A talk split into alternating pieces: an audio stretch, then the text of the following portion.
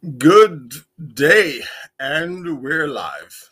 We're live for today's session of how to rescue yourself from repeated relapsing. I'm Shervington Hannes, your counselor on call, because your mental health matters. What do you think a change plan would look like? That's right. You would have in it what is it you want to change? Do you know what is it you want to change? Did you have a clear idea about that? Because oftentimes, when you have a problem with re- repeat relapsing, is that there wasn't a clear, identifiable primary issue or problem that you would like to solve and change to a new way of being and doing and behaving.